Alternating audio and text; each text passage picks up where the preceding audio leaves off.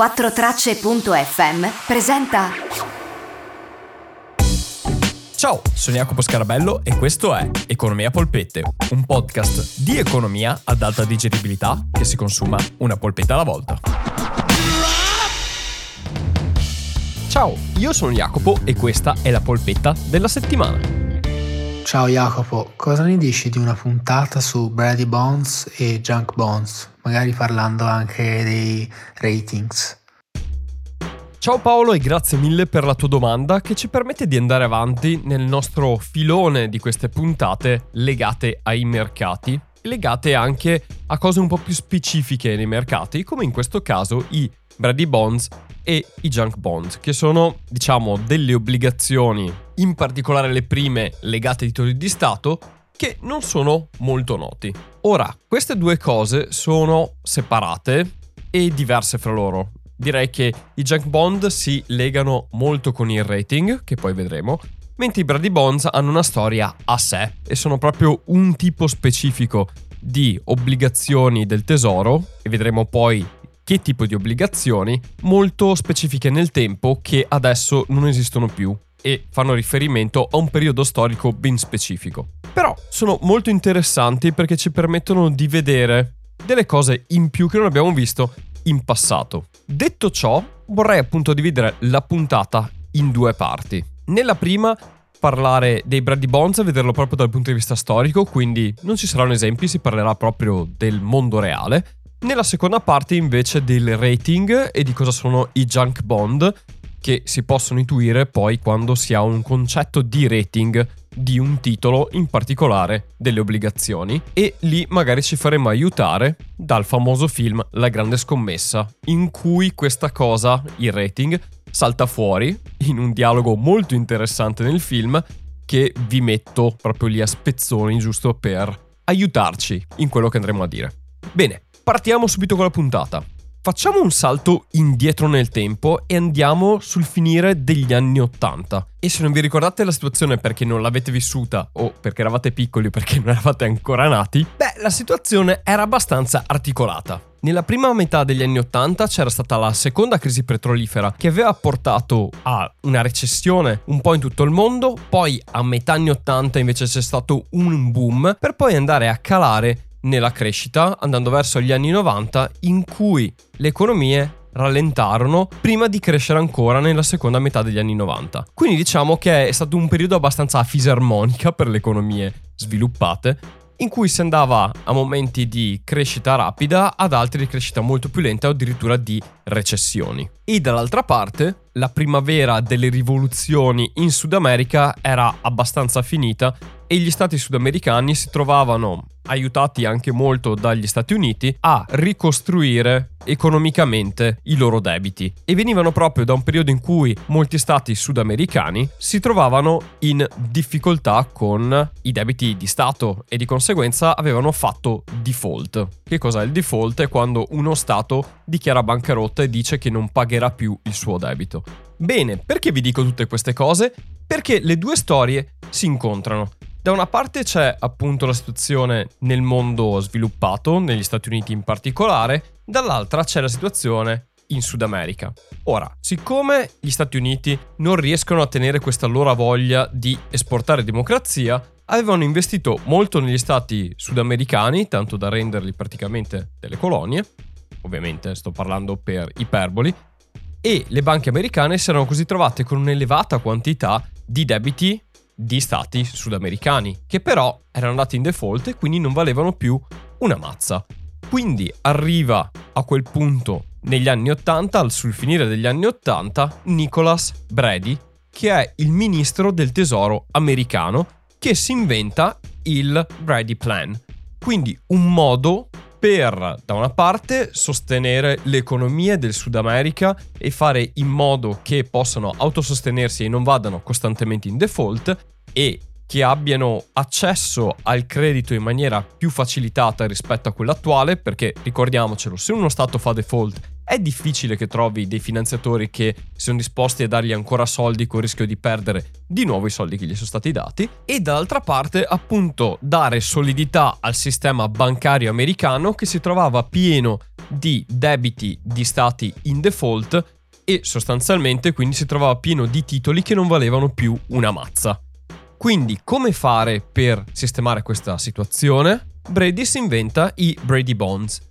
Che cosa sono i Brady Bonds? Sono dei titoli emessi dagli stati, in questo caso sudamericani, ma anche altri stati in via di sviluppo, che hanno la caratteristica di essere emessi in dollari o comunque in valute di stati molto solidi, perché possono essere anche emessi in franchi o in marchi, e questo gli consente di essere più stabili e non legati all'economia e alla valuta del paese di riferimento, che se ci ricordiamo le puntate precedenti, se una valuta non è stabile, ecco che si perde credibilità nei confronti di quella valuta, nei confronti di quell'economia là e raramente si vogliono scambiare titoli in quella valuta perché oltre al rischio del titolo intrinseco mi becco pure il rischio della valuta.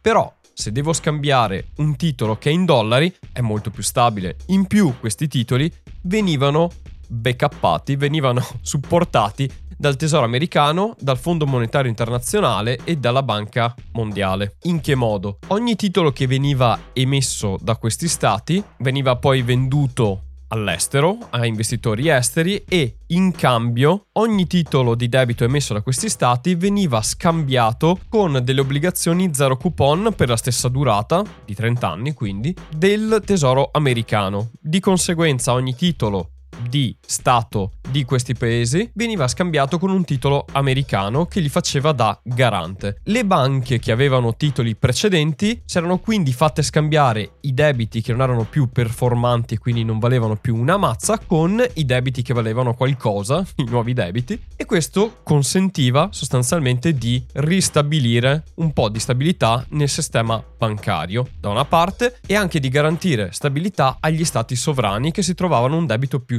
stabile. Ovviamente loro dovevano garantire degli interessi di un certo tipo e di essere pagati nelle varie scadenze puntuali e poi di ripagare il debito puntualmente. Lo Stato americano si faceva garante di questo accordo alla fine della fiera.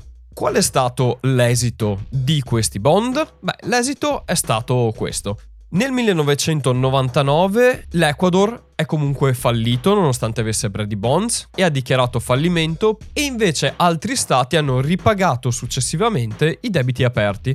Tant'è che tutti i Brady Bonds che erano in circolazione adesso non ci sono più perché sono stati ripagati oppure gli stati sono falliti. Il primo stato ad aver ripagato tutti i Brady Bonds che aveva è stato il Messico nel 2003. Se non ricordo male, l'ultimo Brady Bonds che era ancora aperto, è stato chiuso nel 2009, quindi ad oggi non dovrebbero esserci Brady Bonds in circolazione. Un'altra cosa che dava successo a questi Brady Bonds, prima di chiudere, era il fatto della elevata liquidità di questi titoli, perché essendo in dollari e scambiati in America, erano molto più liquidi, quindi molto più facili da scambiare rispetto ai titoli precedenti e quando un titolo è molto più liquido è più facile liberarsene è più facile che sia scambiato e quindi il suo prezzo è molto più aggiornato e molto più sul pezzo rispetto al suo valore concreto. Mentre precedentemente i titoli in valute nazionali di quei paesi erano difficili da scambiare e quindi chi voleva liberarsene o non riusciva proprio a venderli oppure era costretto ad accettare dei prezzi molto più bassi di quello che erano valutati pur di non averceli ancora sul groppone. E questo ovviamente non è per niente efficiente e i brandy bond hanno aiutato a sistemare la situazione. Questa situazione si ricollega anche un po' alla questione del rating. In che modo? Appunto parlavamo della stabilità degli stati e dell'importanza della stabilità. E com'è che si fa a giudicare o a sapere la stabilità di uno Stato o di un'azienda che emette bond e quindi obbligazioni, ci sono le società di rating. Le società di rating sono Standard Poor's, Moody's e Finch. How can Standard Poor's help you? In realtà ce ne sono molte altre, ma queste tre sono le principali. Che cosa fanno le società di rating? Teoricamente quello che dovrebbero fare è andare a verificare tutte le sottostanti quindi tutta la documentazione e documentarsi su tutte le varie variabili di un'obbligazione che possa essere quindi uno Stato, un'impresa o comunque quella che è la sottostante dell'obbligazione stessa. Nell'esempio della grande scommessa erano i mutui subprime, quindi chi pagava effettivamente quei mutui, e andare a vedere la solvibilità e quindi se ripagheranno il debito che hanno contratto. Per i mutui subprime dicevano Those bonds only fail if millions of Americans don't pay their mortgages. That's never happened in history. E invece, comunque dopo questa analisi, le società di rating danno la loro opinione. That is our opinion, Oh, yes. Questa opinione è espressa in voti che vanno dalla AAA, che è il voto più alto in assoluto, fino al voto più basso in assoluto, che è la D.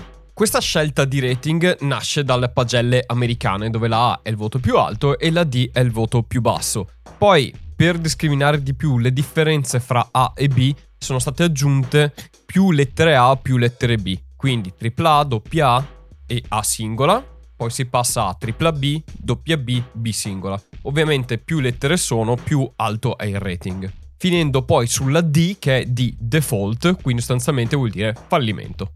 Bene, questo per darvi un quadro generale. Giusto per darvi un'idea, i titoli che sono più solidi in assoluto, che sono AAA, sono quelli per esempio della Germania, dello Stato tedesco, che è quello a cui fa anche riferimento lo spread quando si fa il calcolo dello spread. Perché? Perché è il più solido. E i titoli di Stato americani. Dove sono i titoli di Stato italiani? Adesso valgono AAA. Quindi sono ben distanti dalla AAA, c'hanno in mezzo AA, A normale, A più, A meno, queste robe qua.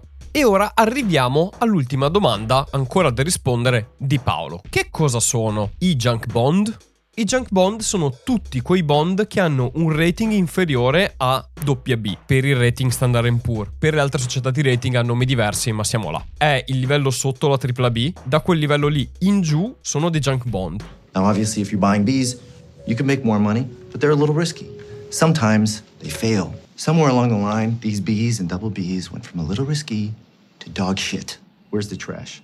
I'm talking rock bottom FICO scores, no income verification, adjustable rates, dog shit. Cosa sono i junk bond? Sono dei bond, appunto, delle obbligazioni che hanno un rischio più elevato e hanno un maggior rischio di essere insolventi e questo comporta che hanno anche un costo maggiore. A cosa serve il rating? A valutare un investimento. Quindi se due investimenti hanno lo stesso livello di interessi, ma hanno due rating differenti, uno andrà a fare l'investimento con il rating più alto a parità di interessi. Oppure, se due società hanno rating differenti, mi aspetto che quella con rating più basso avrà dei tassi di interesse più alti. Per quello è importante il rating perché è un indicatore anche dello spread. Se per esempio l'Italia ha un rating che si abbassa, lo spread si aumenterà perché aumenterà il rischio del paese e aumenterà sostanzialmente il rischio per chi investe in Italia di avere i soldi indietro. Ora, le società di rating hanno subito tantissime critiche e in particolare nel film La grande scommessa c'è uno scambio fra i protagonisti e Standard Poor in quel caso che è abbastanza emblematico e ve lo lascio. Well, we don't understand why the ratings agencies haven't downgraded subprime bonds since the underlying loans are clearly deteriorating. If we don't give them the ratings, they'll go to Moody's, right down the block. If we don't work with them, they will go to our competitors.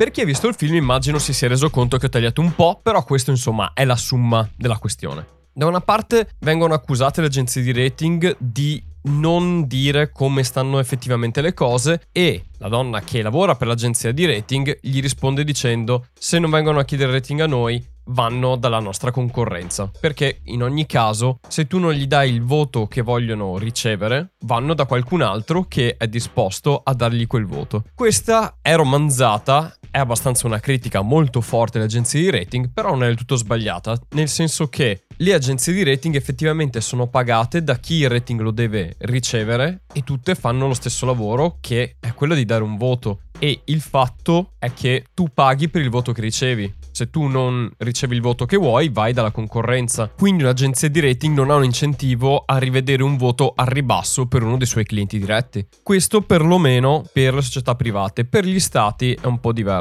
perché voti bassi ne danno serenamente. Anzi, con i rating degli stati sovrani, in realtà la critica mossa alle società di rating era al contrario, o meglio quella di essere molto stringenti e dare di downgrade. Comunque, questa critica sollevata dal film appunto La grande scommessa è relativa a quanto è successo nel 2009 nel film alla fine si parla del fatto che non è cambiato nulla, in realtà nel 2010 sia gli Stati Uniti che l'Unione Europea hanno iniziato a regolamentare in maniera molto più stringente le società di rating. Ora, le nuove regole che sono state messe in atto hanno avuto il loro effetto? Hanno effetto? Beh, c'è da dire che per ora non hanno ancora appestato delle merde, di conseguenza magari la regolamentazione va, però il rischio di conflitto di interessi è sempre presente. C'è anche da dire che però i controllori nazionali e sovranazionali ora fanno di più le pulci su come vengono calcolati i rating e sulle opinioni di queste società di rating. That is our opinion, Oh, yes. Bene, questo è quanto per oggi. Io vi ringrazio per avermi ascoltato. Paolo, spero di aver risposto alle tue domande, che veramente erano molte e variegate. E spero che questo abbia risposto anche alle domande di altri. Se altri come Paolo avete domande relative all'economia e affini, mandatemi un vocale sul mio profilo Instagram Economia Polpette e vi risponderò in una puntata. Se questa puntata vi è piaciuta, mettete il follow sulla vostra app di fiducia. Su Spotify abbiamo superato i 3000 follower, grazie mille, sono stracontento di questa cosa. E quindi, se volete seguire questo podcast, vi piacciono le puntate, beh, ascoltatevi quelle precedenti, anche se ve le siete perse, e mettete il follow per sentire anche quelle successive. Se volete anche partecipare ad altre attività che faccio relative, comunque sempre all'economia e economia polpette, ma non nel podcast, seguitemi su Instagram perché li metto post su altre cose che faccio, tipo le live su Twitch. Tutte le cose che faccio trovate i link su Instagram nella bio e comunque potete cercare Economia Polpetti in qualsiasi social. Se ce l'ho, ci sono e mi trovate. Bene, anche per oggi è tutto. Noi ci risentiamo settimana prossima. Io vi ringrazio per l'ascolto, vi mando un grandissimo abbraccio e come sempre, ciao da Jacopo.